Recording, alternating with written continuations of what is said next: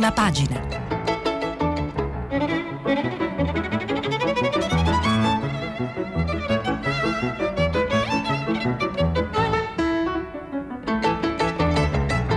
Questa settimana i giornali sono letti e commentati da Annalisa Cuzzocrea, giornalista del quotidiano La Repubblica. Per intervenire telefonate al numero verde 800 050 333 sms e whatsapp anche vocali al numero 335 56 34 296.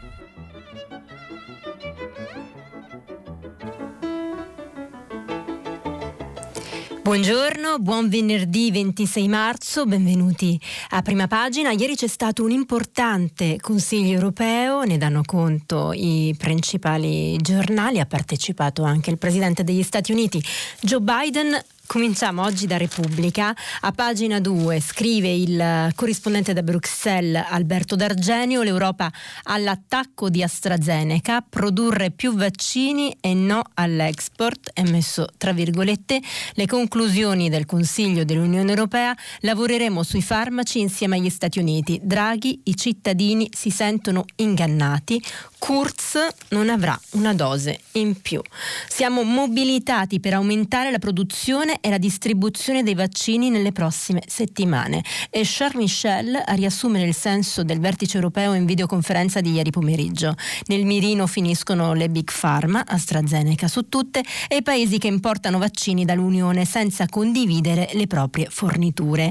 A partire dal Regno Unito. Ursula von der Leyen ha affermato vogliamo essere certi di avere la parte di vaccini vaccini che ci spetta. In serata il presidente degli Stati Uniti Joe Biden si è collegato con gli europei, un momento storico per il rilancio delle relazioni transatlantiche dopo le fratture lasciate da Trump. E si è parlato anche di vaccini e von der Leyen a illustrare ai leader il meccanismo di controllo dell'export rinforzato messo sul tavolo da Bruxelles, capace di bloccare le esportazioni delle aziende che non rispettano i contratti con l'Unione Europea, AstraZeneca, o di tutte le case verso paesi che verso paesi si tengono le fiale prodotte sul proprio territorio come la Gran Bretagna. Un inasprimento delle norme chiesto dai principali leader dell'Unione a partire da Draghi, Macron e Merkel. Draghi durante il vertice assicura pieno sostegno alla strategia di Bruxelles. La cancelliera tedesca aggiunge ci fidiamo della Commissione. Insomma, questo è un po' il sunto di quello che è stato uh, ieri il Consiglio europeo, l'articolo continua e parla di, di, quel che ha detto appunto Draghi, il capo del governo italiano, illustra il caso delle 29 milioni di dosi di AstraZeneca da Nagni e in generale afferma i cittadini europei hanno la sensazione di essere stati ingannati da alcune case farmaceutiche. Il Premier chiede che i vaccini prodotti in Europa restino nel continente e riceve garanzie. Garanzie da von der Leyen. L'azienda anglo-svedese rispetti i patti, deve recuperare tutte le consegne arretrate, dopo potrà riprendere a esportare. La multinazionale ha fornito appena 18 milioni di dosi rispetto alle 120 previste dal contratto UE per il primo trimestre, alle 30 attese, dopo il taglio delle forniture annunciato nelle scorse settimane italiane. Insomma, vedete la polemica con um, AstraZeneca, con una casa, delle case di produzione dei vaccini, continua, continua a livello europeo, ha assunto anche Tony Aspri in uh, questo Consiglio europeo. A pagina 4 però si parla più in generale sempre di Repubblica di Europa la mossa di Draghi, nuovo patto Eurobond per uscire dalla crisi. Perché? Perché uh, si è capito che una delle ragioni per cui l'Europa ha contrattato male forse eh, questi vaccini è un suo difetto diciamo, di, di, rapidità, di velocità, anche proprio di capacità di essere unita e di marciare unita. Al Consiglio europeo il Premier lancia la proposta di un titolo comune. Dopo l'estate il commissario Gentiloni avvierà il confronto sulle regole. Vi leggo solo l'inizio, un diverso patto di stabilità e soprattutto una sorta di eurobond per preservare quindi un titolo unico europeo del debito per preservare i paesi europei da nuovi shock finanziari. Li ha proposti ieri il Premier Mario Draghi durante il Consiglio europeo al quale si è collegato anche il presidente americano Joe Biden. Ma non è solo per la partecipazione dei Biden al summit che Mario Draghi ha spinto sul modello americano è che la crisi ha fatto emergere tutti i limiti di un'integrazione politica ed economica parziale come quella europea, difficoltà nella produzione e nell'approvvigionamento dei vaccini, diffidenze reciproche, vecchie divisioni, complicazioni burocratiche, rischio di una fuoriuscita dalla recessione a più velocità. La pandemia invece deve essere, nel ragionamento di Draghi, l'opportunità per una forte accelerazione nel processo unitario. Così al termine del vertice, l'ex presidente della BCE, che oggi potrebbe tenere una nuova conferenza stampa, ha chiesto ai partner di stare attenti e di non sbagliare le mosse durante la ripresa dell'economia, che potrebbe arrivare già nella seconda parte dell'anno. Dobbiamo disegnare una cornice per la politica fiscale, ha detto, che sia in grado di riportarci fuori dalla crisi. Quella cornice non sarà più il patto di stabilità e crescita, congelato fino alla fine del 2022, serve un altro patto, un provvedimento che verrà presentato da Paolo Gentiloni, con il quale Draghi gioca di sponda, all'inizio dell'autunno. Subito dopo inizierà la discussione tra i governi. Insomma, almeno c'è un'idea di Europa, di come affrontare la crisi economica in cui ci ha gettati, ha gettato l'Unione Europea la crisi sanitaria dovuta al coronavirus. Tra l'altro eh, su questo c'è un editoriale di Ezio Mauro su Repubblica che parla proprio dell'Europa, vi leggo solo l'inizio, Jean Monnet lo aveva detto, l'Europa sarà forgiata dalle sue crisi. Già la globalizzazione e il terremoto economico-finanziario della grande recessione ci avevano fatto toccare con mano, attraverso l'evidenza delle cose, l'insufficienza della concezione minimalista di un'alleanza di mercato di fronte alla portata universale dei fenomeni che dobbiamo fronteggiare, certificando che nessun nazionalismo da solo è in grado di reggere le nuove sfide. Oggi, davanti al Covid, dobbiamo fare un passo in più, domandandoci se l'Europa a cui chiediamo la soluzione dei nostri problemi ha i fondamenti morali e politici per generare le istituzioni e le soluzioni necessarie a vincere le nuove emergenze che ci assediano. In sostanza, siamo in grado di elaborare una teoria della crisi e di essere all'altezza delle soluzioni politiche che ne conseguono. L'articolo continua si capisce, si comprende da questo editoriale che per ora non siamo in grado, ma almeno forse abbiamo individuato quali sono uh, i, i, problemi o i principali problemi nell'affrontare questa crisi. Volevo leggervi il messaggero a pagina 4 sempre per rimanere un attimo sul Covid e poi ci spostiamo, perché si parla, pagina 4 c'è un retroscena di Marco Conti, di questa accelerazione sulla produzione italiana di vaccini. Quindi invece di continuare questo braccio di ferro con le case produttrici straniere eh, c'è un'accelerazione sulla possibilità di produrre i vaccini qui in Italia. Eh, vi leggo il finale dell'articolo di Marco Conti perché è quello che contiene appunto um, i dati su, su questo elemento. La strada dell'autosufficienza europea e nazionale è quella che Draghi ha indicato sin dal primo giorno del suo esecutivo e che rappresenta la più forte discontinuità rispetto all'azione del governo precedente. Una linea che il ministro dello sviluppo Giancarlo Giorgetti sta perseguendo seguendo e che dovrebbe permettere a breve di avviare la produzione in Lombardia e nel Lazio. Dagli Stati Uniti c'è anche attesa che oltre alle concessioni delle licenze possano arrivare anche dosi di vaccino Johnson Johnson appena la campagna vaccinale americana avrà svoltato con la prima dose a tutti. In realtà Johnson Johnson, secondo quanto detto nei giorni scorsi dal Ministero della Salute, dovrebbe arrivare proprio a metà aprile. Ma gli Stati Uniti sono per Draghi, continua Marco Conti sul messaggero, un esempio da seguire anche su altri altri aspetti aspetti negli Stati Uniti, spiega nel suo intervento, hanno un'unione dei mercati dei capitali, un'unione bancaria completa, mentre in Europa è tutto fermo, compresa la possibilità di arrivare a un titolo comune europeo. Era quello che vi leggevo prima nel pezzo eh, di Roberto Mania e Tommaso Ciriaco. Draghi ammette realisticamente che la strada è lunga, ma dobbiamo cominciare a incamminarci e c'è un eh, boxino in cui si parla proprio di uno stabilimento di Monza che dovrebbe produrre Pfizer. I vaccini anti-Covid Pfizer Biotech saranno prodotti anche in Italia. Thermo Fisher, spiega una nota della stessa Thermo Fisher, fornirà servizi di riempimento sterile e preparazione del prodotto finito nel proprio stabilimento di Monza nel corso del 2021. Thermo Fisher sta infatti lavorando come parte della rete globale di produzione di vaccini di Pfizer e fornirà servizi di produzione a contratto in Italia per il vaccino Pfizer BioNTech contro il Covid-19 che sarà distribuito in diversi mercati e fornirà servizi di riempimento sterile e preparazione del prodotto. Insomma, ci si avvia verso una produzione sempre, sempre più autonoma per sempre per questa, quella che abbiamo descritto in questi giorni come una sorta di corsa per i vaccini e per uscire dalla crisi sanitaria, economica, col rischio che diventi sociale. E, mm, il Corriere della Sera, a pagina 10, si eh, concentra su quello che accadrà sulla scuola. Ci sono tante novità sulla scuola perché c'è la volontà del governo, eh, pare a questo punto accertata, di riaprire le scuole nelle fasce, sicuramente in fascia arancione, almeno le scuole dei più piccoli e mh, mm, forse al 50% anche gli istituti superiori in fascia arancione, in fascia rossa addirittura si potrebbe, eh, si potrebbero riaprire anche, eh, anche appunto le, la scuola dell'infanzia, però vediamo il piano perché eh, pagina 10, Gianna Fregonara, scuola piano per il rientro, vi leggo dalla prima. Si riparte nel Lazio da martedì, riaprono asili, materne, elementari e medie, anche se richiudono già giovedì perché ci sono le vacanze di Pasqua ma diciamo in un anno così complicato anche due, tre giorni possono uh, fare la differenza o comunque essere importante per i ragazzi. Uh, il piano per il rientro a scuola nel Lazio fino alle medie martedì. L'idea di accompagnare la riapertura delle scuole dopo Pasqua con uno screening degli studenti con tamponi rapidi e salivari è più complessa del previsto, ci spiega Gianna Fregonara sul Corriere della Sera. L'ipotesi di lavoro che il ministro dell'istruzione Patrizio Bianchi aveva sottoposto al generale Francesco Paolo Figliuolo ha ricevuto uno stop direttamente da Palazzo Chigi.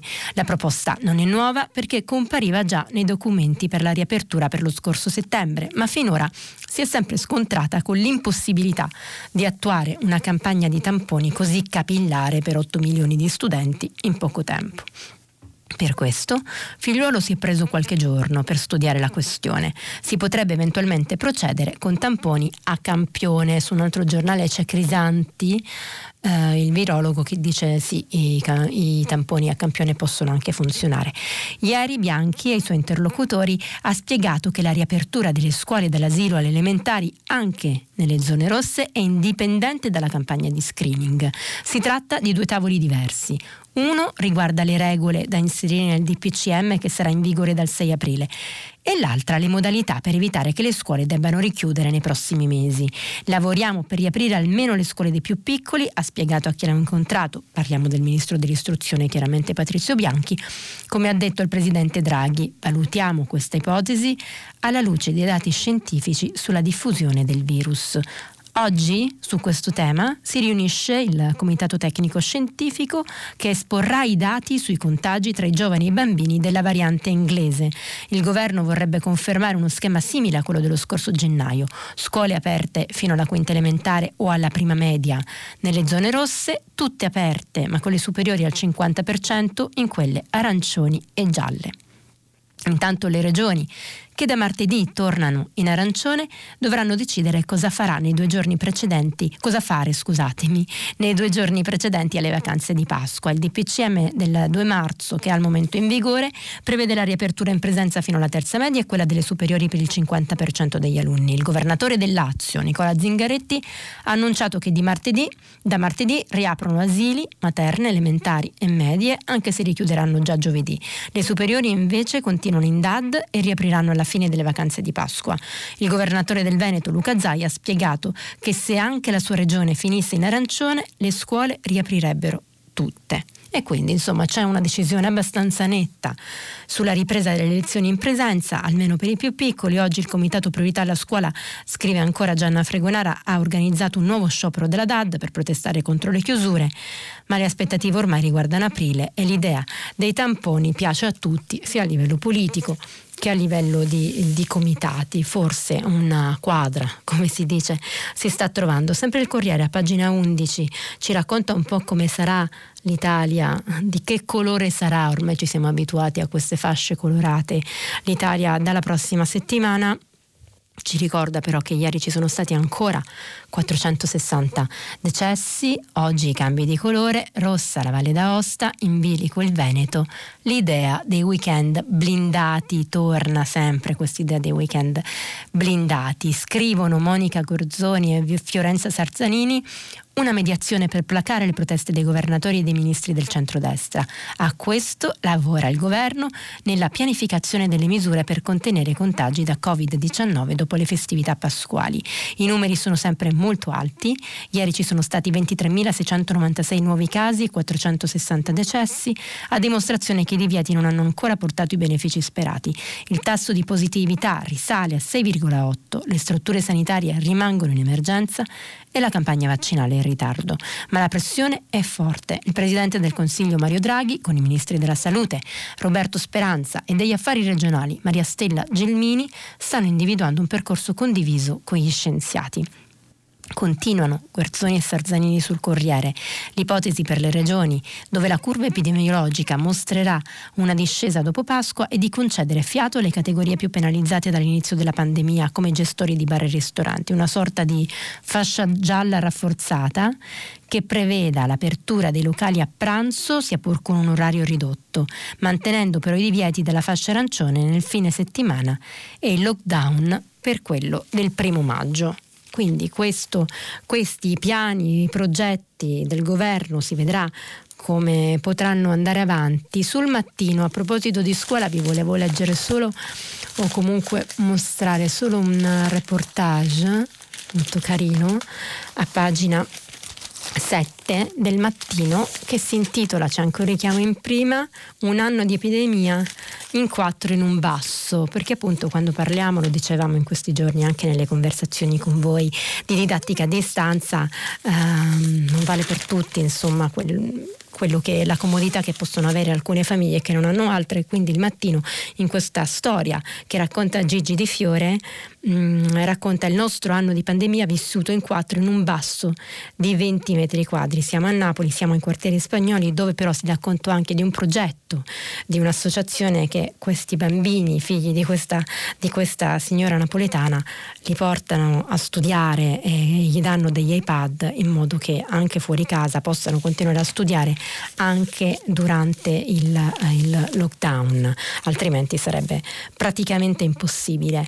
E il tempo c'è Bechis, Franco Bechis, che eh, vi ricordate la storia dei saltafile, dei furbetti, e fa un conto che comunque ha il tempo, oh, si vedrà, eh, perché tra l'altro altri giornali danno conto del fatto che mh, mm, ci sono anche delle inchieste aperte su questi salti di fila, cioè persone che non avevano i requisiti per essere vaccinate invece sono state vaccinate con insomma, dei metodi diversi da ASL a ASL e eh, appunto fa questo conto il tempo, Franco Becchi, su un milione di furbetti del siero, anche se sappiamo che vaccino non si dice siero, meglio dire farmaco, prevedo le vostre obiezioni e le raccolgo. Sono coloro che non dovevano essere vaccinati ma sono riusciti ad averlo lo stesso. Seconda dose eh, solo a 2.739.791 italiani, potevano essere molti di più se non ci fossero stati i soliti raccomandati. Ehm, e scrive Bechis appunto che comincia in prima, c'è poco meno di un milione di italiani che risulta ufficialmente vaccinato e non si capisce proprio perché. Non appartiene al personale scolastico, non alle forze armate, all'RSA o al personale delle strutture sanitarie. Non era nelle liste delle varie fragilità previste, non era inserito in alcuna delle categorie previste, ma centinaia di migliaia sono stati lo stesso vaccinati ed erano peraltro fra gli ultimi ad averne bisogno, perché 3.354 quattro di loro avevano un'età compresa, e questo fa davvero impressione, fra i 16 e i 19 anni fascia che viene registrata dall'Istituto Superiore di Sanità nei rapporti settimanali sui contagi con un indice di letalità dello 0%. Altri 105.431 risultano inspiegabilmente vaccinati nella fascia di età tra 20 e 29 anni, anche qui con una letalità dello 0%, però è anche vero che 20 29 anni potrebbero essere personale delle forze armate o sanitario, quindi forse questo non, non è indicativo come la fascia dei più giovani. E ancora eh, 172.600 vaccinati nella fascia 30-39 anni, anche questa registrata con letalità dello 0%. A meno che Bechis non si riferisca, siano tutti questi fuori fila e fuori categoria, a quel punto sì è vero, anche queste età un po' più alte danno da pensare. Vedremo come andranno avanti le indagini su questo e soprattutto se le regioni accoglieranno l'appello di cui vi parlavo ieri del Presidente del Consiglio Mario Draghi che ha detto basta eh, con queste situazioni, adesso a questo punto bisogna rispettare le indicazioni generali date eh, per tutti dal Ministero della Salute e procedere per fascia di età e per categorie di rischio, ma di rischio appunto medico, ehm, per fragilità quindi. Sempre sul Covid eh, c'è stata anche una telefonata su questo ieri, mi ricordo, di un medico di una struttura sanitaria di Roma che era mh, mm, molto arrabbiato con i medici Novax, uh, con chi negli ospedali Novax che negli ospedali uh, rischiano di contagiare dei pazienti. È successo a Lavagna, in Liguria. Credo che ci sia un giornale che ci apre, se non sbaglio è proprio uh, Libero, che apre con questa notizia, eccolo là. Ed è um, infermiere non vaccinato, contagia 13 pazienti, negli ospedali in tanti rifiutano l'iniezione ma continuano a lavorare. Serve una legge per sospenderli e sanzionare chi li manda in corsia. I Novax fanno più danni di tutti. Così apre oggi libero, ci sono su questo dei commenti sui giornali. Sul Corriere c'è uh, Massimo Gramellini, su Repubblica c'è l'amaca di uh, Michele Serra. Vi leggo velocemente Gramellini e Serra che sono molto netti in quello che dicono, mi sembrano anche d'accordo con gli ascoltatori che ci hanno chiamato in questi giorni. Dietro la lavagna, Massimo Gramellini, nella hit parade delle cose allucinanti a cui ci si sforza invano di fare l'abitudine, un posto di rilievo spetta a quei medici, a quegli infermieri ostili al vaccino che razzolano impavidi nelle corsie, rischiando di contagiare chi vi era entrato per guarire da altre malattie. L'ultimo caso è stato segnalato nell'ospedale Ligure di Lavagna, dove un camice bianco ha preso il Covid per poi condividerlo generosamente con otto tapini affidati alle sue cure. Poiché i dipendenti dell'ospedale sono stati posti in sicurezza da tempo, si presume che il contagiato sia un Novax. A questo punto uno vorrebbe sapere dove comincia, ma soprattutto dove finisce la libertà individuale del personale sanitario durante una pandemia, quando la scelta legittima di non mettersi in corpo una determinata sostanza contrasta con il diritto del paziente di non essere contagiato. Il buon senso, continua Massimo Gramellini in prima sul Corriere della Sera, suggerirebbe un, a un Novax di astenersi dal frequentare le corsie fino al cessato allarme, traslocando negli uffici amministrativi o restandosene a casa. Ma poiché il buon senso non è mai di moda, forse ci vuole una legge che sulle orme di quanto già stabilito da un giudice e da regioni come la Puglia consenta agli ospedali di imporre sospensioni e traslochi ai potenziali untori, anche per rispetto nei confronti di quei milioni di italiani che da un anno vivono semibarricati in, in Tinello allo scopo di non fare agli altri quello che il Novax di Lavagna ha appena fatto a otto di loro. È appunto molto severo, uh, vi dicevo, Massimo Gramellini sul Corriere della Sera, altrettanto severo, spero di trovarlo, è Michele Serra nella sua amaca, eccola là, rivoluzionaria a costo zero, il personale sanitario che non intende vaccinarsi ne ha tutto il diritto, a una condizione. Si leva il camice, esce dall'ospedale, rinuncia allo stipendio e si rifà una vita altrove. Il ruolo non consente alternative. Il medico o l'infermiere che non si vaccina, a parte l'ovvio rischio al quale espone gli ignari pazienti, è una persona che non crede nel sistema sanitario nazionale. È libero di disertare, non di indossare a tradimento un uniforme che non è la sua. Escano dalla sanità pubblica e se ne facciano una propria. Fondino cliniche, propongano cure alternative, pubblichino studi scientifici non ortodossi, ne hanno facoltà. La storia dell'umanità è piena di eterodossie, eresie, opinioni di minoranza che si sono poi rivelate utili, ma gli eretici veri sono persone che rischiano Gli eretici costruiscono altri luoghi, gli eretici si contrappongono al potere pagandone il prezzo. Non se ne stanno culo al caldo a spillare lo stipendio a un padrone, lo Stato che dimostrano di disprezzare, considerando insulsi i suoi sforzi e nulle le sue direttive. Vaccinatevi, ma riscuotendo a fine mese regolare stipendio. A parte i casi liguri, vedi le cronache, si sa anche di medici di base Novax. È veramente difficile non disprezzarli, non perché siano Novax, ma perché lo sono a spese dello Stato, che si è invece abbondantemente e ufficialmente espresso a favore delle vaccinazioni anti-Covid. Il medico, l'infermiere Novax è come l'impiegato delle poste che per ragioni sue si rifiuta di fare le raccomandate. Se ne vadano altrove, fare il rivoluzionario a costo zero è molto comodo, ma molto poco etico. Insomma, vi preannunciavo, molto dure le prese di posizione contro questi sanitari che non si vaccinano e mettono a rischio i loro pazienti. Politica, mm, parliamo un po' di politica, c'era una bella pagina sulla stampa con le, le città che vanno al voto, le prossime amministrative, perché abbiamo parlato in questi giorni dei movimenti nei partiti, eh, nella Lega dove bisogna stare attenti, parla solo il capo e i capigruppo perché stanno un po' cambiando ehm, idee, non lo so, però insomma cambiando volto e quindi bisogna stare attenti a quel che si dice. Il PD Enrico Letta ha voluto cambiare i capigruppo alla Camera e al Senato, ha voluto che si indicassero due donne e ieri appunto c'è stata la votazione al Senato e, e ha vinto Simona Malpezzi in continuità in realtà con Andrea Marcucci e questo poi lo vediamo attraverso il fatto quotidiano, spero di riuscire a trovarlo, però insomma succedono delle cose nei partiti anche perché c'è una prossima sfida che è quella nelle grandi città che vanno al voto. Pagina 11, la stampa, la sfida delle città verso le amministrative. Uh, scrive Medeo la mattina la sfida delle amministrative rinviate causa Covid dopo l'estate data, la, data da stabilire tra settembre e ottobre arriverà in uno dei momenti più delicati della nostra storia politica e sociale. Saremo al termine della campagna vaccinale, alle prime battute del recovery plan e della riforma della pubblica amministrazione. Finiranno i ristori e le aziende potranno cominciare a licenziare. Il governo di quasi unità nazionale avrà compiuto il primo giro di boa e i partiti che lo sostengono dovranno contendersi città come Torino, Milano, Bologna, Roma, Napoli, solo per citare quelle più popolose. La tregua dell'emergenza finirà e alle urne arriveranno due schieramenti, uno rodato, il centrodestra, ma diviso tra Lega Forza Italia al governo e Fratelli d'Italia all'opposizione. Non trovano ancora candidati civici comuni. Il voto di lista sarà il primo test che permetterà di misurare a chi Draghi avrà fatto bene o male, cioè a chi sta con lui o contro di lui.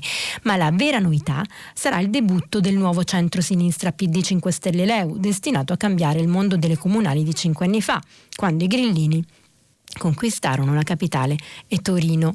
Ora è tutto sparigliato, con Dem 5 Stelle alla prova del uh, fuoco, guidati dai due nuovi leader Letta e Conte, che posto prenderanno azione di Calenda Italia Viva di Renzi e un terno all'otto. Tra l'altro oggi c'è un'intervista di Matteo Renzi al Messaggero a Barbara Ierkoff in cui Matteo Renzi dice non vi preoccupate, nonostante le voci che sono girate in questi giorni dice non vi preoccupate, non lascio l'Italia, non lascio Italia Viva, la politica rivendica tutte le scelte fatte, perfino quella insomma, di andare da Bin Salman a pagamento. Eh, in Arabia, nonostante tutte le polemiche che ne sono seguite, perché Bin Salman è accusato dagli Stati Uniti e dalla CIA di, aver, di essere il mandante dell'uccisione di un giornalista, del giornalista Khashoggi. E, um, la sfida delle città, vi dicevo, ci sono quattro box che ci danno un po' il senso di quello che sta accadendo. A Torino, Appendino rimane alla finestra, da Milano tra traina al centrodestra presso in PD sul rettore Saracco. Per dirla con uh, Mimmo Carretta, leader torinese del PD, scrive Maurizio Tropeano, è ora di scegliere il candidato del centrosinistra perché da Milano, che è un imprenditore torinese, è già partito e non possiamo lasciargli altri metri di vantaggio. Da Milano è Paolo, imprenditore del vino e delle acque minerali, che su input di Salvini è in campo per il centrodestra. La sua prima mossa è stata di smarcarsi dalla politica vi ricorda qualcuno, è di accreditarsi con un profilo civico e moderato che può sottrarre voti ad un centrosinistra con troppi aspiranti primi cittadini. Il PD faticosamente e a maggioranza stava chiudendo su Stefano Lorusso, capogruppo a Palazzo Civico, l'arrivo di Letta alla segreteria ha congelato l'operazione e la sua scelta di lavorare ad un'intesa con l'ex premier Conte ha aperto il cantiere giallorosso anche a Torino. Un progetto lanciato in prima battuta dalla sindaca Chiara Pendino, che lo aveva fatto con un'intervista a Repubblica, che ha spaccato i grillini. In questo schema di gioco il candidato ideale è una personalità terza e dal Nazareno è così partito il pressing su Guido Saracco, il rettore del Politecnico, che si era chiamato fuori per motivi familiari la guerriglia dei dem locali. Mai come questa volta però il centrodestra sente di poter conquistare Torino. Questa è la situazione a Torino. Vediamo Milano. Chiara Baldi, per ora in campo soltanto Sala, il movimento pensa a Buffagni e l'uomo di Salvini non convince. Vi ricordate che Sala, l'attuale sindaco di Milano, ha appena annunciato di voler passare nei verdi, nei verdi italiani, di, comunque europei, comunque insomma di far parte di quella formazione là. Per ora in campo a Milano è sceso solo il centro-sinistra e la sinistra. L'attuale sindaco Giuseppe Sala ha annunciato il 7 dicembre la ricandidatura dopo mesi di dubbi e incertezze. Qualche settimana fa si è presentato un secondo candidato per Milano in comune civica ambientalista, Gabriele Mariani, mentre 5 Stelle e Centrodestra non hanno ancora sciolto la riserva. Per i primi si è spesso fatto il nome di Stefano Buffagni, ex consigliere regionale lombardo, ex sottosegretario del governo Conte 1 e oggi è rimasto senza, senza, un ruolo nell'esecutivo Draghi, era anche viceministro del, del, Ministero dello Sviluppo Economico nel Conte 2, Stefano Buffagni, e sì, oggi non ha un ruolo. I mal di pancia più forti sono però nel centrodestra, dove è tutto fermo da settimane. Per ora l'unico autocandidato è Roberto Rasia Dal Polo, manager del gruppo Pellegrini su cui ha puntato la Lega di Matteo Salvini, ma un'ala della coalizione, soprattutto quella forzista, sarebbe orientata su Maurizio Lupi, ex ministro nei governi Letta e Renzi, oggi passato a noi con l'Italia. Insomma, pure a Milano, gran confusione. A parte Sara, non si capisce bene chi si candiderà. A Roma, e, e, qui ancora peggio, il grande rebus della capitale, Raggi per ora non arretra, Grillini Dem, dialogo difficile. Nella capitale si gioca la partita più, strada, più strana e più ad alto rischio. Alleati altrove, PD, 5 Stelle e Leu qui sono divisi. La sindaca uscente ha già annunciato la sua ricandidatura al Campidoglio, spiazzando gli stessi Grillini che avrebbero voluto un accordo con i Dem. Ma il governatore laziale ed ex leader del PD Zingaretti, che da queste parti conta molto, scrive a Medeo la mattina, considera Raggi una disgrazia politica politica. Allora il suo successore al Nazareno Enrico Letta, che insieme all'ex Premier Conte sta cercando di mettere in piedi il nuovo centrosinistra, gli ha chiesto di candidarsi a sindaco, ricevendo un sonoro no. Ma molti nel PD leggono come un ni è probabile che si torni alla casella dell'ex ministro dell'economia Roberto Gualtieri, rimasto a spasso con la fine del governo giallorosso. Insomma, il sunto è che Virginia Raggi si vuole candidare, però ci sono stati degli scandali anche recenti a un gruppo consigliare sempre più ostile, c'è una nuova uscita dal gruppo e, e, c'è sempre l'ipotesi di fare un accordo con il PD per trovare un altro candidato e un, c'è un pressing del PD sul suo ex leader Nicola Zingaretti che però dovrebbe dimettersi da presidente della regione, regione che tra l'altro adesso guida con una giunta dove ci sono dentro i 5 Stelle, mentre eh, si mandano diciamo, eh, epiteti poco carini tra lui e, e Virginia Raggi. C'è molta confusione. Eh, a Napoli, poi non vi leggo il box di Napoli, ma in pratica tutto dipende dalla decisione di Roberto Fico di lasciare la presidenza della Camera e correre come candidato unitario per la coalizione di centrosinistra, mentre il centrodestra non ha ancora deciso e vi dicevo c'è molta confusione e nella politica era anche abbastanza normale che fosse così con l'arrivo di Draghi, con un governo di coalizione comunque molto ampio, avete visto è rimasta fuori solo Fratelli d'Italia, quindi è anche abbastanza normale che sia così. Um, un altro faccio sulla politica per farvi capire quanto è intricata la soluzione dentro il Movimento 5 Stelle, lo faccio tra poco leggendovi il fatto, però vi volevo dare una notizia di economia che il Sole 24 Ore mette in prima pagina, non ci apre perché apre con Draghi accelerare sugli Eurobond, però ci fa capire come tutto quello che abbiamo raccontato sui vaccini, sul Consiglio europeo, sulle difficoltà di questa Europa di marciare unita e di uscire dalla crisi del Covid sta avendo un effetto anche a livello economico. L'economia americana corre scrive il sole, l'euro va ai minimi da novembre sul dollaro. La valuta degli Stati Uniti premiata dal piano Biden e dalla rapida campagna vaccinale. Per la prima volta in quattro mesi l'euro è scivolato sotto quota 1,18 dollari. Da inizio anno la divisa continentale ha perso il 4% sul biglietto verde. Nell'ultimo mese il cross valutario ha subito un'accelerazione al ribasso. A provocarla sono state le diverse prospettive di ripresa delle due aree. Nel 2021 il PIL degli Stati Uniti dovrebbe crescere del 6,5% a fronte del 4,2% atteso nell'area euro. A spingere l'economia statunitense, oltre al maggiore e consolidato dinamismo, sono la potenza di fuoco degli stimoli fiscali attivati da Biden e la campagna vaccinale più rapida rispetto a quella europea. Ieri il Presidente degli Stati Uniti ha annunciato l'obiettivo di vaccinare 200 100 milioni di persone nei primi 100 giorni, fa molto impressione. Sui mercati azionari intanto i ribilanciamenti di fine trimestre indeboliscono i listini e quindi tutto quello che, che vi abbiamo letto si riflette sull'economia Volevo fare un altro affaccio agli Stati Uniti. Dall'osservatore romano c'è una notizia. Joe Biden ha affidato a Kamala Harris, la sua vicepresidente, la crisi dei migranti. Um, Kamala Harris, vicepresidente degli Stati Uniti, è stata incaricata dalla Casa Bianca di gestire la crisi migratoria al confine meridionale. Il presidente Biden ha comunicato la decisione alla stampa dopo aver sentito i suoi consiglieri e la stessa Harris in una lunga riunione.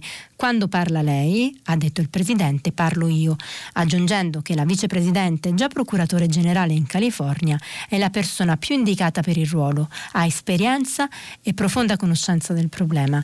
Harris, da parte sua, ha avvertito che la sfida è difficilissima, non la si risolve dalla mattina alla sera, è un lavoro duro, ma è un lavoro da fare, ha detto. Sono infatti migliaia i migranti latinoamericani che da febbraio sono tornati a premere sul confine del Messico. Sugli altri giornali, tra l'altro, ci sono delle foto molto belle di un attraversamento di migranti del Rio Grande con l'acqua praticamente sopra le ginocchia, bambini, uomini, donne. Ogni giorno, scrive appunto l'osservatore romano, vengono fermati dalla polizia di frontiera statunitense gruppi familiari, adulti soli, ma anche decine e decine di bambini ed adolescenti che hanno passato da soli le acque del Rio Grande, naturale e pericolosissima barriera di confine. Sono partiti senza un adulto proteggerli, alcuni l'hanno perso per strada. Sono ormai più di 10.000, stima che riguarda il solo mese di febbraio, i minorenni in stato di abbandono finiti in centri di confine texani, pensati per adulti da deportare indietro. L'amministrazione Biden ha deciso di non espellere verso l'ignoto bambini non protetti da un adulto e rimanda indietro invece i gruppi e gli autosufficienti ma ora deve fronteggiare enormi problemi per una soluzione definitiva, problemi logistici e diplomatici innanzitutto. Quelle migliaia di ragazzini destinati all'ospitalità e a un tutoraggio restano però al momento in condizione di semidetenzione. L'amministrazione sta anche valutando l'uso di basi militari per decongestionare i centri, ma è evidente che si tratterebbe sempre di una soluzione ponte. Inoltre occorre secondo la Casa Bianca, lavorare sulle cause profonde dei viaggi della disperazione. Il mandato a Kamala Harris ha spiegato Biden ha soprattutto questi due obiettivi, soluzione rapida al dramma dei bambini migranti in stato di abbandono e rapporti di collaborazione stretta con quello che gli Stati Uniti chiamano il triangolo settentrionale, cioè El Salvador, Guatemala ed Honduras. Da qui transitano le carovane che convergono sul Messico, da qui si fugge dalla violenza. Una missione di Harris sul posto dovrebbe avvenire al più presto. Questo per ricordarci appunto che le crisi migratorie non riguardano solo il Mediterraneo, ma riguardano appunto tutto il mondo, perché le persone si spostano per salvarsi. E, mh, sul venerdì ci sono due eh, settimanali oggi, vi volevo, ve li volevo almeno mostrare, accennare quel che c'è. Perché sul venerdì c'è Niccolò Amaniti in, um, in, copertina, La profezia. Sei anni fa scrisse un romanzo su un virus che uccideva solo gli adulti e poco prima che scoppiasse la pandemia ha iniziato a girare la serie tv. Ora è pronta e fa paura. Intervista a Niccolò Amaniti di Angelo ottenuto un'intervista davvero molto bella che si intitola Io ho paura dei bambini fa gioco con il famoso Io non ho paura. Dal suo romanzo del 2015 Nicola Maniti ha girato Anna, serie tv in cui solo i ragazzini si salvano da una pandemia, che mondo sarebbe feroce e primitivo. E qui sembra di ricordare Il Signore delle Mosche di William Golding, romanzo inglese stupendo. E, ehm, quando sei anni fa uscì Anna, il romanzo a Michele Serra che lo recensì su Repubblica, venne in mente che questa storia di un mondo post-apocalittico popolato di soli bambini potesse diventare un fantasy sontuoso. Anna era la tredicenne che trovava dentro di sé il coraggio per prendersi cura del fratellino dopo la morte della mamma, una degli adulti uccisi, inevitabilmente tutti, da un misterioso virus che prende prende i polmoni dopo essersi annunciato con delle macchie sulla pelle. Ora che arriva dal libro una serie tv, i sei episodi sono disponibili dal 23 aprile su Sky Atlantic e in streaming su Now, Niccolò Ammaniti dice che proprio un fantasy non sembra più.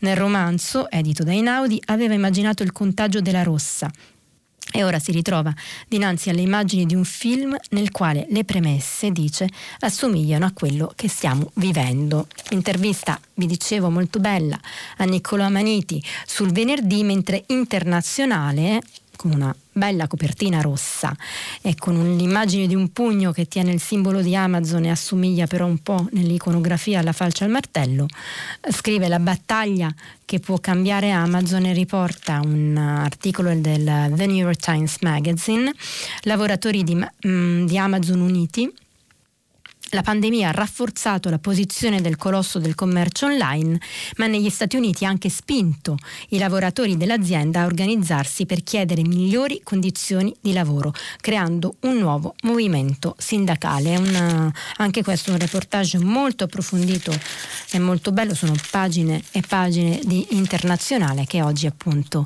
è in edicola vi avevo promesso che facevo un ultimo, ultimissimo, ve lo giuro, affaccio sulla politica perché insomma ci siamo occupati più di cose europee, di vaccino eh, che, che di politica, a parte le città che vi ho letto sulla stampa, perché vi dicevo, eh, per capire che grande confusione è in questo momento il Movimento 5 Stelle, che dovrebbe, dovrà essere guidato da Giuseppe Conte, che due giorni fa ha visto Enrico Letta, tra l'altro ieri i sondaggi dicevano che a guida Letta e a guida Conte sia il PD che il Movimento 5 Stelle stanno acquisendo consenso, era un sondaggio interessante di ieri sera Scrive Luca De Carolis sul Fatto Quotidiano, gli ex 5 Stelle nel Maie, Conte prova a farsi il suo gruppo.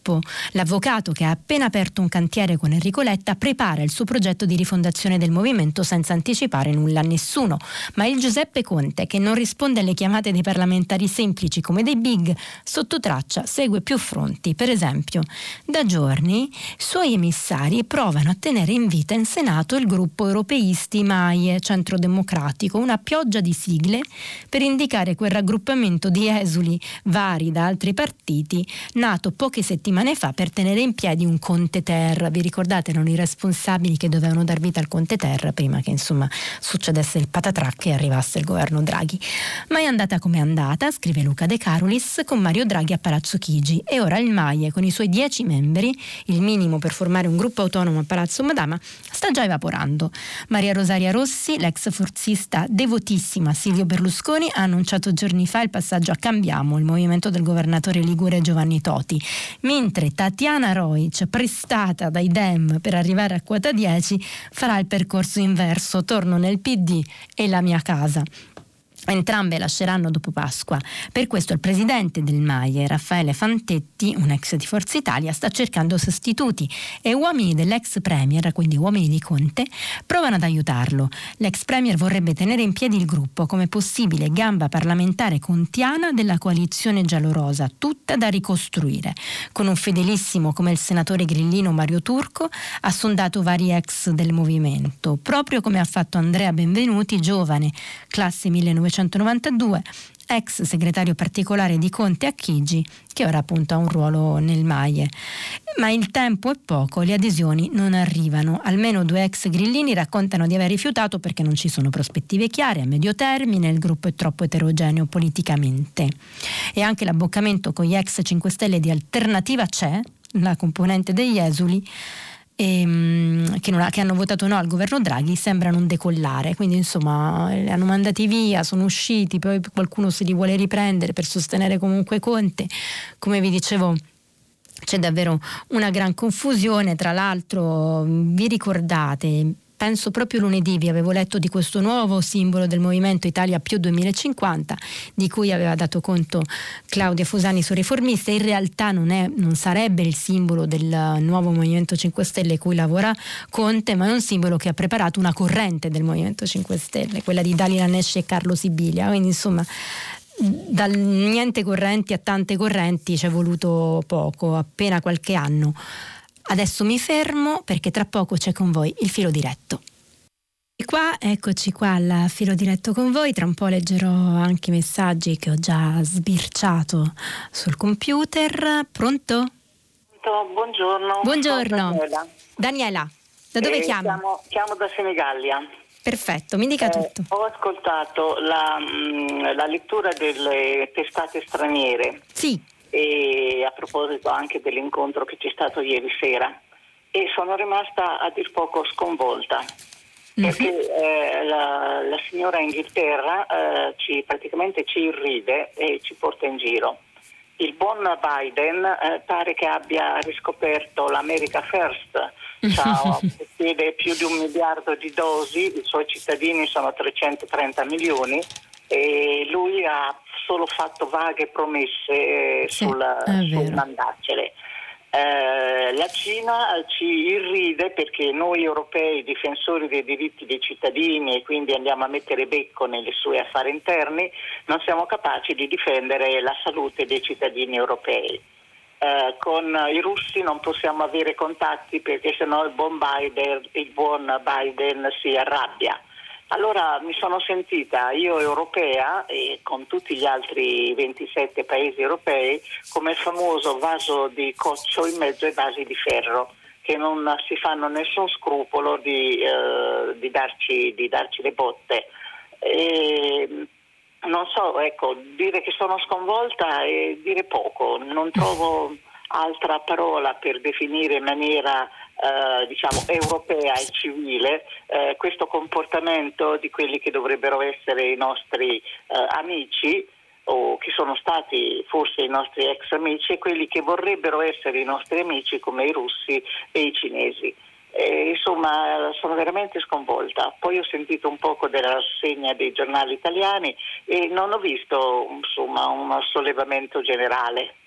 Beh, è emersa, beh no, comunque al Consiglio europeo è emersa molta preoccupazione. Sì, sì, sia... molta preoccupazione, capisco, capisco perfettamente, però insomma tutti questi schiaffi in faccia che stiamo ricevendo a me fanno molto male. Daniela, eh sì, eh, noi ne abbiamo dato conto ampiamente nella rassegna a questo Consiglio europeo, è emersa la preoccupazione perché c'è stato per la prima volta direi il tentativo eh, dell'Europa di Ursula von der Leyen di affrontare insieme in modo comune questa crisi sanitaria stabilendo insieme i contratti per i vaccini, facendo gli acquisti centralizzati, ma proprio perché l'Unione Europea non lo aveva mai fatto, non si è organizzata per agire in questo modo, che poi è quello che è emerso, no?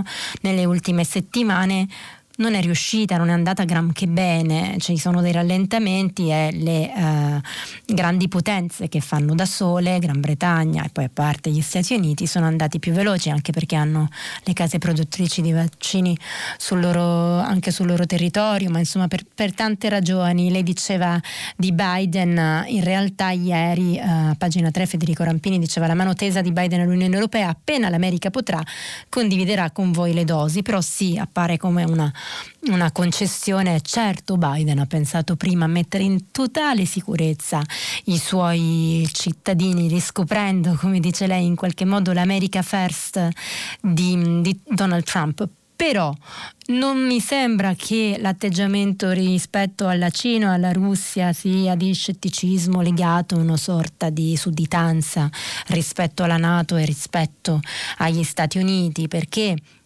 ne abbiamo dato conto in queste settimane, si parla ancora oggi, c'è un approfondimento su Sputnik, penso sempre sulla stampa, del vaccino Sputnik russo che eh, si sta pensando di adottare, c'è un giornale che diceva addirittura che si vorrebbe adottarlo come seconda dose di AstraZeneca, non so se sia possibile una cosa del genere però uh, non, ci, non, abbiamo um, tutti i dati, non sono state fatte le ispezioni che dovevano essere fatte nelle aziende che lo producono, insomma non c'è una totale trasparenza della Russia sulla produzione di questo Sputnik e quindi io credo che la timidezza rispetto all'accoglimento più che geopolitica, poi ci sarà pure quella geopolitica, ma sia anche appunto ancora di non sufficiente conoscenza.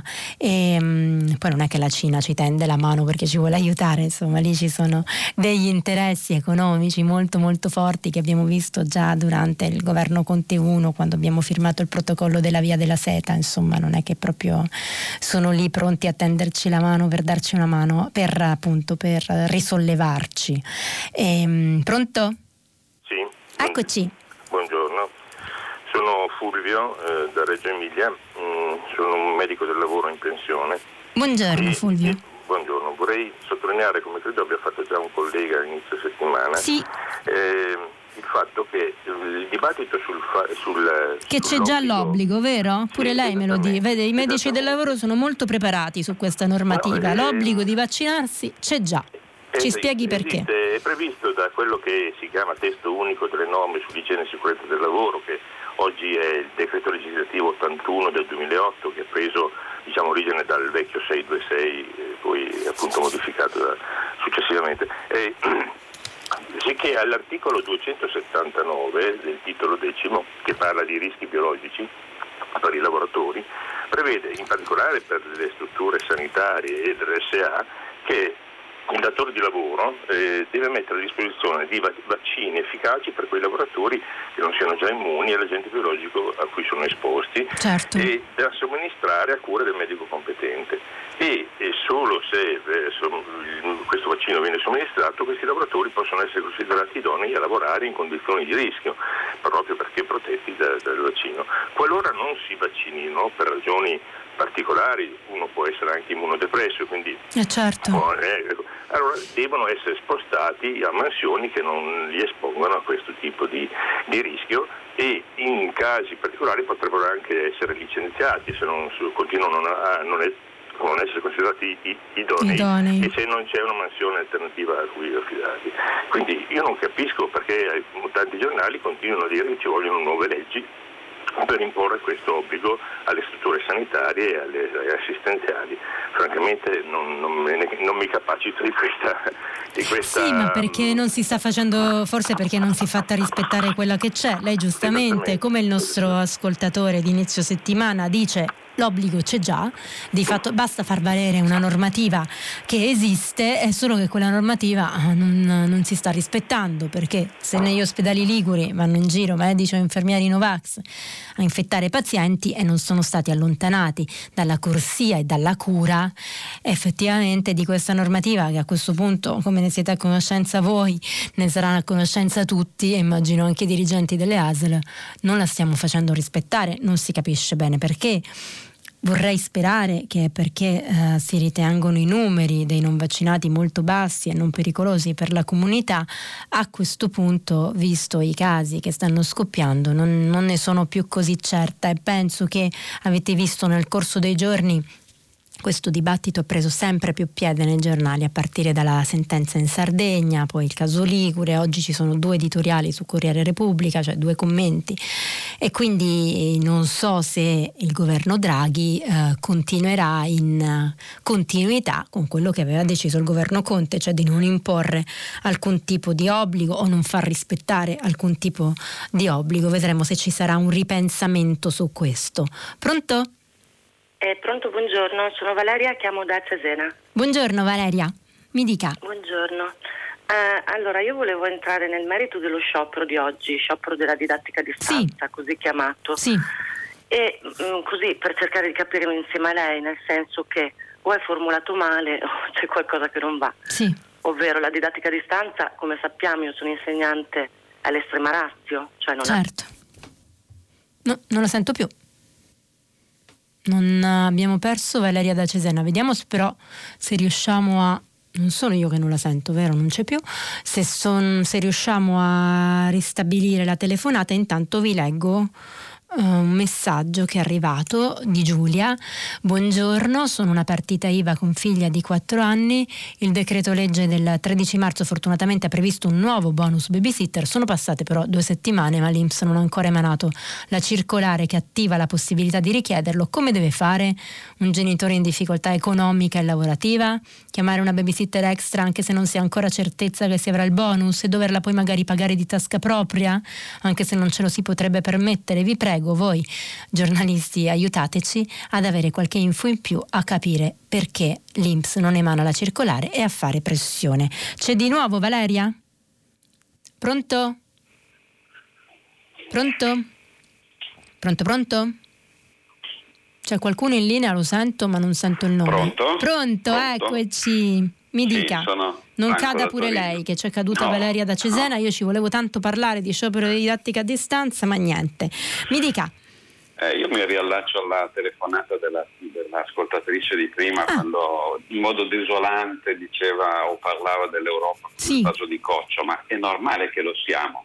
Dalla fine della seconda guerra mondiale l'Europa si è seduta, è vero, non ha più voluto fare guerre perché qui le guerre hanno, ha- hanno fatto disastri nei secoli, però eh, le potenze, quelle si predispongono alle guerre di ogni tipo, come gli Stati Uniti, la Russia, la Cina adesso. È normale che ci dicano provate a fare con le vostre forze. Forse eh, diciamo, Trump lo faceva in modo, in modo veramente mm, un po' disgustoso, però eh, l'America è sempre l'America e le potenze sono sempre tali. Alla fine ci dicono cominciate a lavorare con le vostre forze e magari ve la, ve la caverete. In futuro io penso che sarà così e Draghi mi sembra che nel suo discorso abbia proprio preconizzato un futuro di questo tipo. O ci tiriamo sulle maniche e ci diamo la forza che avevamo un tempo ma non abbiamo più, oppure saremo sempre seconda, in terza, in quarta linea, aspettando che gli altri ci diano un aiuto. Beh, mi sembra che quello che ha detto Draghi, appunto, che lei ricorda, sia anche un po' positivo nel senso di dire se noi ci riformiamo come Europa, iniziamo a marciare in un altro modo, condividiamo il debito, gli eurobond, eh, eh, prendiamo delle decisioni in modo più rapido, si sa, no? si parla sempre del problema del diritto di veto che dovrebbe essere tolto, dovrebbe essere inserito il voto a maggioranza, insomma tutta una serie di cose che sentiamo dire da vent'anni, a partire da quando Romano Prodi ha guidato la Commissione europea, ci sarebbe un modo no, per far tornare l'Europa più al centro, farla, rafforzarla, viste le enormi risorse che ha. Però eh, questo modo è molto legato a un principio che poi era quello che affermava Ezio Mauro alla fine del suo editoriale, non ho potuto leggervelo tutto, ma leggetelo, che era il principio di, di solidarietà. Da lì poi parte tutto, perché per essere uniti e veloci bisogna essere davvero, ma davvero solidali. Eh, io volevo però eh, dare una risposta a Giulia, che il messaggio che vi ho letto prima sulle partite IVA che sono con i figli a casa, non sanno come fare ad avere il bonus babysitter, perché avevo chiesto informazioni ieri rilanciando alcuni di, di questi messaggi che ci arrivano, che mi arrivano. E l'Inps dice che sta lavorando a questa circolare, di avere pazienza, che ci sono dei problemi proprio amministrativi di tempi, ma che questa circolare arriverà e che quindi questo bonus babysitter per le persone rimaste a casa dal lavoro a prendersi cura dei figli e quindi che rischiano insomma il posto di lavoro o comunque non hanno più congedi eccetera, dovrebbero arrivare delle risposte presto. C'era una intervista oggi al presidente dell'Inps Tridico, credo sulla stampa se non sbaglio, che appunto parlava di tutta una serie di cose da velocizzare, anche del reddito di cittadinanza da estendere agli immigrati perché per ora ci sono dei requisiti, ci vogliono dieci anni di permanenza in Italia e così non accade nel, nel resto d'Europa, dieci anni sono davvero tanti. Pronto? Eh, pronto, buongiorno. Buongiorno. Sono Valeria, sono tornata in linea. Eccola Valeria, ero curiosissima. Buongiorno. Che mi voleva chiedere buongiorno. Valeria sulla DAD? Eccoci eh, qua. Eh, volevo chiedere cosa ne pensa di questo sciopero, nel senso che a parer mio è formulato male. Mm, perché cioè, mi noi insegnanti, mm. noi insegnanti abbiamo in questo momento alcuni alunni addirittura di prima media che stanno scioperando. Sì. E io, come dire, capisco il disagio, lo capisco uh-huh. benissimo, vediamo quelle faccine tristi la mattina, ognuno nella sua camera, certo. collettino sfatto.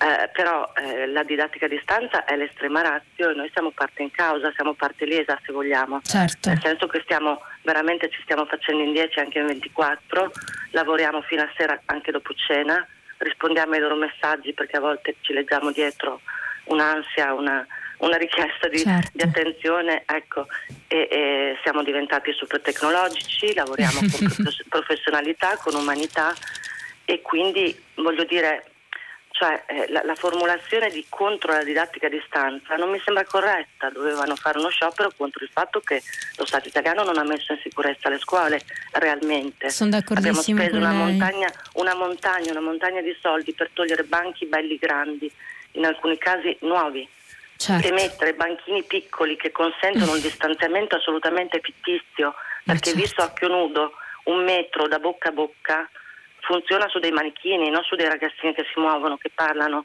che certo. ridono, che scherzano. Quindi noi fino all'inizio dell'anno eravamo in ansia a vederli tutti attaccati così, perché di fatto sono attaccati nelle aule. Mm-hmm. Ora adesso si parla di riportarli a scuola fino alla prima elementare, benissimo, ma loro comunque non andranno in un istituto senza media. pareti, eh, sì, fino alla prima media, in un istituto senza pareti, torneranno nelle aule da cui sono usciti e in cui ci stavamo contagiando tutti, noi insegnanti, loro, le famiglie, eccetera. Ma Quindi lei ha chiedo... avuto molti casi a Cesena? Sono... Perché Cesena sì, è uno dei posti sì, molto colpiti dal Covid sì. già, da, già, da, mesi, insomma. Con sono... l'ultima ondata, mm, con, con, l'ultima ondata. con, la variante mm, inglese. Con la variante prima inglese. assolutamente dicevamo assolutamente no, qui stiamo benissimo la, la, scuola è un posto sicuro. no, ma lei, lei, ha ragione perché è stato posto male, nel senso io quello che ho notato quest'anno mi ha davvero colpita è un lavoro enorme della popolazione scolastica, degli insegnanti, dei dirigenti, sì. per cercare di mettere in sicurezza le aule, le turnazioni. Uh, conosco delle bravissime insegnanti come lei che fanno lezione con, la mas- con doppia mascherina sulla porta uh, per stare attente, cercano di mantenere il più possibile il distanziamento finanziamento, il lavoro, lo sforzo del mondo certo. scolastico c'è stato e non c'è stato uno sforzo adeguato invece delle istituzioni sui trasporti, su tutto quello, sul tracciamento, che è quello di cui si parla adesso, proprio per mantenere quella sicurezza che lei dice se no è impossibile, no? cercare di essere certi. Come facciamo noi nelle aziende? nelle aziende? Nella maggior parte delle aziende si fanno tamponi ogni 15 giorni. Se si fanno nelle aziende, perché non investire tanto nel tracciamento anche nella scuola, se si considera la scuola prioritaria e se non si vuole ricorrere in quella che lei giustamente definisce un'estrema razio. Mi ha molto colpito la sua descrizione delle faccine tristi dei bambini con lettino sfatto dietro. Oggi eh, in cronaca di Roma su Repubblica, ma non solo su Repubblica, si, si dava conto di questi ragazzini in bilico e, e delle, mh, dei riparti di neuropsichiatria pieni. A Roma è così, ci sono dei danni psicologici molto forti, però la risposta a questi danni non può essere rientriamo purché sia, la risposta deve essere trovare delle misure di sicurezza sicurezza, l'arrivo del bel tempo, la possibilità della reazione, si dovrebbero trovare nuovi spazi. Quello che io penso, ed è una cosa che, che dicono in pochi, è che non è che si può, può, pretendere che in una pandemia come questa si debba per, per forza finire il programma, no? ci sono questi ragazzini che studiano tutto il giorno perché anche se hanno meno ore, ore con dei turni pazzeschi, devono comunque finire il programma, magari si poteva organizzare qualcos'altro, si poteva uscire dalle scuole che come dice lei hanno pareti e trovare degli spazi grandi, ci sono i musei chiusi, i teatri chiusi, i cinema chiusi, dove fare lezione. Tutte cose che si erano dette ma che si sono fatte poco ehm, e si continua a fare questa guerretta, aperture, chiusure, dad, non dad, che però appunto non, non è una soluzione. Pronto?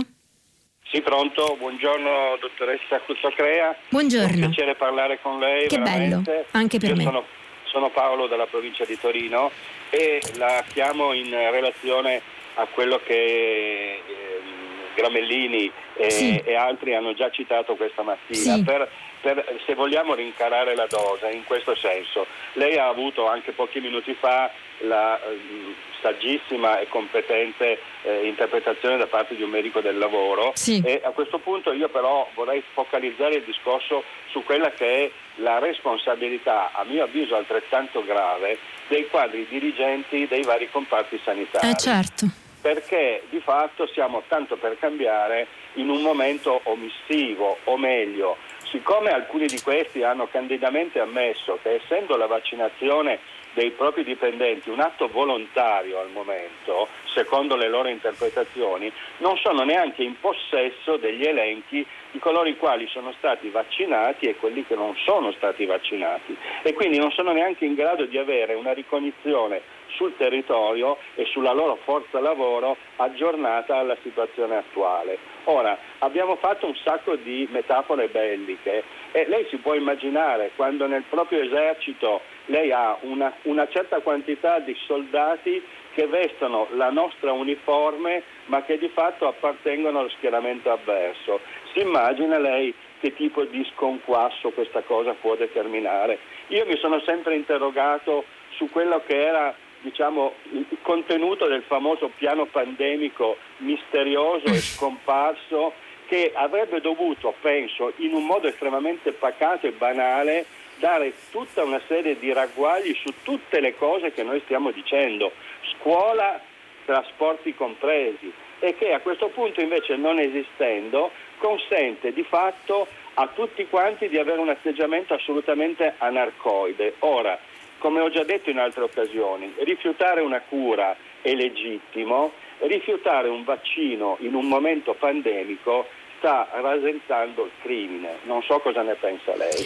Eh, guardi Paolo, io sono d'accordo, nel senso che sono profondamente d'accordo sul fatto che fa- i vaccini vanno fatti, ma soprattutto vanno fatti quando tu hai il compito di proteggere qualcuno, cioè non è solo un tuo dovere civico proteggere l'altro, e quello è il motivo per cui tutti dovremmo vaccinarci, eh, visto che appunto ci si vaccina in sicurezza e appunto le teorie Novax si sono dimostrate mh, mm, a lungo e per lungo tempo e ormai da, da, tantissimo assolutamente astruse. Ma non solo, ma se tu hai il compito, cioè se tu per mestiere devi prenderti cura di persone fragili, le devi, eh, le devi curare, a quel punto non, non, puoi non vaccinarti. Quindi io mh, mm, sono totalmente d'accordo con lei anche sul fatto che non c'era un piano pandemico un anno fa. Va bene, ci doveva essere scomparso, era fatto male. Ok, però è passato un anno e vale quello che abbiamo detto per la scuola, vale che adesso dopo un anno non, c'è giustificazione per una scarsa organizzazione, quello che vale per nei giorni scorsi abbiamo parlato della Lombardia, siamo stati presi allo sprovvisto da questo virus, non sapevamo da anni, non ci capitava cos'era una pandemia così virulenta, così forte, così letale e però adesso lo sappiamo. E quindi eh, bisogna anche richiamare la responsabilità, come dice lei, i, i dirigenti che non sono in grado di far marciare le cose, che lasciano fare lasciano diffondersi questo atteggiamento anarcoide. C'è qualcuno? Pronto? Eh, pronto, buongiorno. Buongiorno. Buongiorno, sono Antonio da Napoli, dottoressa. Buongiorno Antonio, mi dica. Senta, io vorrei iniziare proprio con il titolo di una, um, un giornale tedesco di Spiegel, mm-hmm. nel quale eh, indica nella nuova incompetenza tedesca l'elemento che caratterizza e che ha caratterizzato la gestione della Merkel. Um, inizio in questa maniera perché io sì. ricordo i titoli dei giornali qualche tempo fa che esaltavano la figura di Angela Merkel. Mm-hmm. Tra l'altro eh, ricordo Stefano Folli sul suo giornale, Massimo Franco sul Corriere della Sera, ma addirittura eh, il foglio che riportava l'intero discorso della Merkel inneggiando Angela Merkel. Eh, mi piacerebbe che i giornalisti italiani si rendessero conto del fatto che i tedeschi, e io in Germania ci vado ogni anno, la pensano in maniera totalmente diversa. Uh-huh. Quindi mh, è interessante eh, vedere l'uso che si fa eh, di un, di un um, cancellierato tedesco qui in Italia ha un uso evidentemente politico perché la Merkel purtroppo, eh, le riporto anche un'altra frase di un giornale tedesco, dice che gli appelli della Merkel, ma in modo particolare i discorsi melodrammatici sembrano appelli preoccupati di una nonna che chiede ai nipoti se hanno i vestiti caldi. Quindi io mh, mm, tenderei, a, e questo è un invito che faccio all'informazione, alla, al giornalismo italiano, di riportare ehm, eh, una dimensione un po' più realista di quello che accade in Europa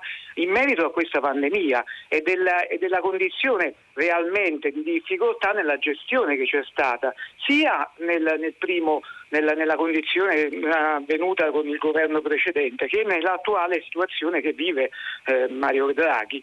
Questo mi sembra molto importante, al di là del, dei meriti, al di là dello spessore della Merkel, che purtroppo in questo caso si è dimostrato estremamente molto poco aderente alle esigenze del popolo tedesco. Grazie. Sa, gli editoriali a cui si riferisce lei sono di qualche tempo fa, quando Angela Merkel aveva effettivamente fatto un discorso molto bello, e, perché era un discorso, uh, lei dice da nonna, però che si metteva dalla parte della sofferenza dei suoi cittadini. I giornali ieri hanno tutti dato conto del, della necessità che ha sentito Angela Merkel di chiedere scusa per questo grave errore che ha fatto nel capire come contrastare la pandemia perché aveva annunciato dei giorni di lockdown che il paese non è in grado per vari motivi di organizzare, di reggere e si è assunta tutta la responsabilità di quell'errore, che è una cosa che noi dall'Italia guardiamo sempre un po' con favore perché non siamo abituati a vedere politici che si assumono la responsabilità delle cose che non vanno. E la Lombardia è un esempio esempio, però nelle cronache del, dei corrispondenti eh, dalla Germania, io penso a quelle di, di Tonia Mastrobuoni su Repubblica, si è dato conto e si dà molto conto negli ultimi mesi dell'indebolirsi della leadership di Angela Merkel che è a fine mandato, che ha già detto che esce dalla politica, quindi che ha già che è già diciamo in uscita, però si è detto che appunto nella, in questa gestione del Covid perfino la Germania e perfino Angela Merkel si sono trovate impreparate e non hanno capito come affrontarla, hanno fatto dei passi falsi che hanno pagato come tutta Europa sta pagando, tutto il mondo sta pagando. Quindi sì, per carità c'è un atteggiamento appunto di, di favore rispetto a uno stile politico di cui probabilmente in Italia si sente il bisogno perché non sono solo i giornali, io ieri, ieri, qui nel filo diretto ci sono state delle telefonate che andavano in questo senso, proprio in difesa di Angela Merkel e della sua capacità di chiedere scusa, quindi c'è un feeling con questo tipo di atteggiamento responsabile del potere, e, ehm, però le cronache dei giornali hanno dato conto appunto anche di quello che, che sta sentendo, provando la Germania in questi mesi. Pronto? Pronto? Eccoci. Eccomi qua. Io sono Antonio e vivo a Milano. Oh, buongiorno, come buongiorno, va? Buongiorno, dottoressa Cuzzocrea.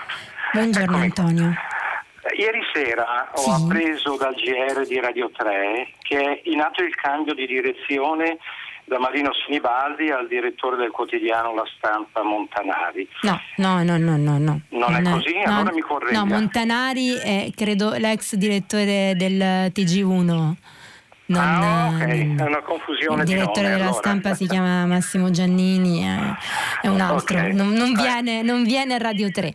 Purtroppo non viene specificato e allora si, si rischia sì, di sì, fare Andrea Montanari errore. viene dal TG1, una dal lunga TG1, storia in Rai. Allora, io ascolto Rai 3, Radio 3 da molti anni e, e, per quelli che come me, me, che nel 68 avevano più o meno 20 anni, devo dire che eh, Radio 3 è, è stata una una compagnia fondamentale. Ma non parli qualità... al passato, però, non parli al passato. Il primo a restarci male sarebbe Marino. Perché mai? Eh, eh, no, nel senso se lei dice stata, deve, lo sarà ancora una compagnia no, fondamentale. Ancora, infatti conti, continuavo. Ah, ecco. sì, sì, sì.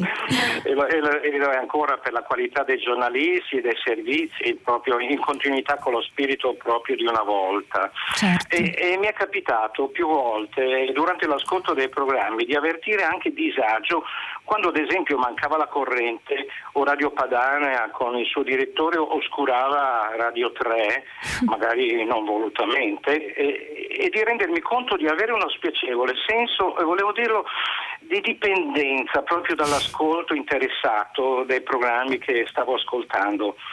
Allora vorrei dire, ecco, al dottor Montavani è Mantova, Montanari, Montanari, è ex eh, GR1 e che eh, magari, se, magari vuole, lui cambia eh, alcuni palinsesto, magari se prima chiede a Marino Sinibaldi che qualche consiglio... si consulti, si consulti. Eh, sono... Esatto, si consulti, va bene, grazie. Antonio, allora, che cosa posso chi dire? Chi mi ha pagato, devo dire, per mm. questo? Nessuno, chiarisco ecco. subito, anzi, anzi, sono disposto a pagare di più perché si continui così o anche meglio di così. A Marino, che voglio dare del tu, eh, sappi Marino che dentro di me c'è un grazie e c'è dentro tutto in questo grazie per il riconoscimento di quello che ci hai dato. Che bello questo messaggio Antonio. Antonio, Antonio. Grazie tante, grazie Antonio da Milano, eh, da Milano, è un bellissimo messaggio, è bello quello che lei racconta della dipendenza che può dare la radio, che possono dare i programmi del cuore, che possono dare le voci, eh, ma sai io poi sono un ospite qui perché sono un ospite ogni tanto a fare prima pagina, però Uh, sono come lei, perché pure io sono cresciuta con la Radio 3 di Marino Sinibaldi, con, uh, con i suoi approfondimenti che ha inventato, con tutto quello che ha, che ha, creato con la città, con Fahrenheit, con le iniziative, con le iniziative che porta anche, lei non vive a Roma e di Milano, ma anche a Roma, sui libri. E insomma, io credo che questo grazie a Marino Sinibaldi arriva probabilmente da tutti gli ascoltatori di Radio 3 che potrebbero unirsi. Marino va in pensione il 2 aprile, ma io sono sicura che, che Montanari sarà di sicuro uh, attento attento ai suoi consigli, alle sue indicazioni perché questa è una radio, è una radio che funziona, è una radio che, di successo, è una radio che ha una comunità, che è una cosa secondo me bellissima, io me ne accorgo tutte le volte che vengo qui a fare prima pagina, è proprio una cosa che dà una sensazione di calore. E non è sempre facile nel giornalismo trovare una cosa del genere, trovare delle persone con cui avere uno scambio, sapere che tu stai parlando con degli ascoltatori che ti conoscono, che, che, ti hanno seguito. È una cosa davvero, davvero molto bella e l'ha costruita Marino Sinibaldi. Pronto? Non so se c'è qualcun altro in linea perché se no... Ah, c'è, c'è, c'è, c'è. Eccoci qua. Pronto, buongiorno. Pronto, eccoci. Mi dica. Mi chiamo Stefano, chiamo da Torino. Sì. E, mm, eh, solo una battuta sul, sull'intervento precedente. Sì. Se Giannini e Marco da Milano o altri venissero anche a prima pagina sarebbero ovunque, quindi va bene. Comunque, a parte questa battuta... Ehm... Vabbè, ma perché? Ma sono così bravi Massimo Giannini e Marco da Milano? Sono no, no, ovunque. per, per, per l'amor di presenza, non, non per altro. Eh, volevo, ecco, volevo, il mio intervento era in questo senso. Sì. Eh, io volevo, volevo capire la sua sensazione su sulla figura di, di Draghi eh, al governo, nel senso eh, ce la farà eh, a fare, cioè, io lo spero perché eh, il discorso è ehm, comincia, eh, una, eh, comincia una, una, una, presidenza del Consiglio che comunque ha un governo, cioè deve essere sorretta da un governo, ma soprattutto che ha davanti soltanto le ipotesi di un cambio epocale se si verificassero due cose secondo me. Eh, un cambio deciso sul discorso giustizia e un cambio deciso sul discorso burocrazia. Secondo me senza questi due tasselli non si muove nulla. Ora, eh, sono passati 700 anni dalla, dalla morte di Dante, eh, sono figure comunque gigantesche nella nostra storia. Io spero che cominciando con la stessa lettera ce la faccia anche Draghi eh, secondo me però è un'impresa abbastanza ciclopica, eh, vorrei ascoltarla per radio e sentire cosa ne pensa lei. La ringrazio. Eh, Stefano, sono d'accordo, è un'impresa davvero ciclopica, davvero molto ardua e non esistono i superpoteri, anche se per un po' abbiamo voluto crederlo, no? noi pensavamo arrivasse Super Mario che aveva risolto il, molti dei problemi economici dei paesi europei con il suo Whatever It Takes quando ha impresso una marcia diversa alla Banca Centrale Europea e quindi eccolo lì, bacchetta magica, risolviamo il Covid, la crisi sanitaria, la crisi economica non è così semplice e Draghi di sicuro ce la sta mettendo tutta, ha impresso un'accelerazione, ha come lei è retto da un governo, soprattutto è retto da una maggioranza composita, che quindi è complicato anche far andare d'accordo. Si è visto già nel primo decreto che doveva pensare, il decreto sostegno, no? doveva pensare ai ristori, però ha pensato anche al condono fiscale, perché quando hai in una maggioranza dentro Lega, 5 Stelle, Partito Democratico, Forza Italia, l'EU, non è semplicissimo. E, cambio deciso, lei dice, sul discorso giustizia e sul discorso burocrazia, quantomeno stanno in tensioni è quello che si sta pensando di fare. È stato chiamato una persona come Vittorio Colau per la tra- transizione digitale che deve proprio imprimere un cambio in questo uh, magma burocratico in cui siamo tutti immersi e di cui tutti ci rendiamo conto, um, che, che, rallenta, che rallenta tutto. E sul discorso giustizia oggi il Sole 24 Ore dava conto del fatto che la Cartabia, la nuova ministra della giustizia, giustizia si sta mettendo a lavoro su questo, ha già avviato un tavolo e quindi le intenzioni di fare quello che lei dice, quello che lei suggerisce a Draghi eh, ci sono e adesso vediamo come andrà, però non ci nascondiamo come non se ne nasconde lei le difficoltà di questa impresa. Pronto? Sì, pronto, buongiorno. Eccoci. Buongiorno, sono Giancarlo da Roma. Giancarlo, mi dica. Buongiorno. Eh, dunque io mi riferisco all'evento eh, accaduto il 24 mh, mm, della grossa nave porta container che è mm, incagliata nel canale di Suez. Sì. Eh, due osservazioni. Ehm, prima di tutto l'evento ha tutte le caratteristiche di ciò che accade nelle scienze, nei sistemi instabili più o meno grandi. Basta una un piccolo incidente, eh sì. un, un picco, un, una piccola cosa rispetto alla grandezza dei sistemi, voglio dire, certo. che accada e, e, e, il sistema va in crisi, va in crisi quindi con tutto ciò che ne deriva. Eh, e come è accaduto appunto nel caso di questa petroliera in cui è in crisi gran parte dei rifornimenti mondiali, dal petrolio alle merci, eccetera, eccetera. La seconda osservazione è questa, eh, siccome non è il primo caso che accade in navi di grosse dimensioni, anche petroliere, quindi il caso è ancora più grave perché c'è fuoriuscita di greggio, mm, danni agli ecosistemi, eh, certo. eccetera, eccetera. Possibile che i comandanti di grosse navi come queste, con la loro esperienza, e io spero, sono sicuro che abbiano esperienza, non tengano conto delle previsioni del tempo. Mm. Nel caso della, eh, di questa mh, mm, mm, enorme nave porta container che ha bloccato il canale continua a bloccarlo in questi giorni, eh, c'è stata una tempesta di vento che è cominciata, secondo i mh, messaggi meteorologici di tutto il canale, sono 120 miglia, eh, sia da eh, Porto Said che il Cairo, eh, lungo tutto il, il, canale, si è sviluppata una tempesta di sabbia di prolungata e di forte intensità. Ora, una nave di quel tipo che ha una presa al vento eh, è alta 70 metri circa con tutti i container, possibile mai che i comandanti non abbiano con la loro esperienza tenuto conto della, dell'azione del vento sull'opera morta eh, della nave? È possibile, Giancarlo, eh, qual è il sos- cioè, possibile sì, perché l'errore umano c'è sempre, no? C'è sempre qualcuno che deve valutare in queste condizioni parto o non parto. Noi abbiamo un mondo, come dice lei, eh, appunto complesso che dipende ancora tantissimo dal petrolio e questi disastri ce lo ricordano e ci fanno capire perché appunto la transizione ecologica su cui molto si sta puntando in Europa e non solo in Europa, perché Biden è diverso da Trump in questo, sia necessaria anche per evitare questi disastri, ma appunto c'è sempre qualcuno che sceglie, c'è sempre qualcuno che può fare un errore e possono succedere disastri terribili come quello nel canale di Suez. Noi ci fermiamo qui,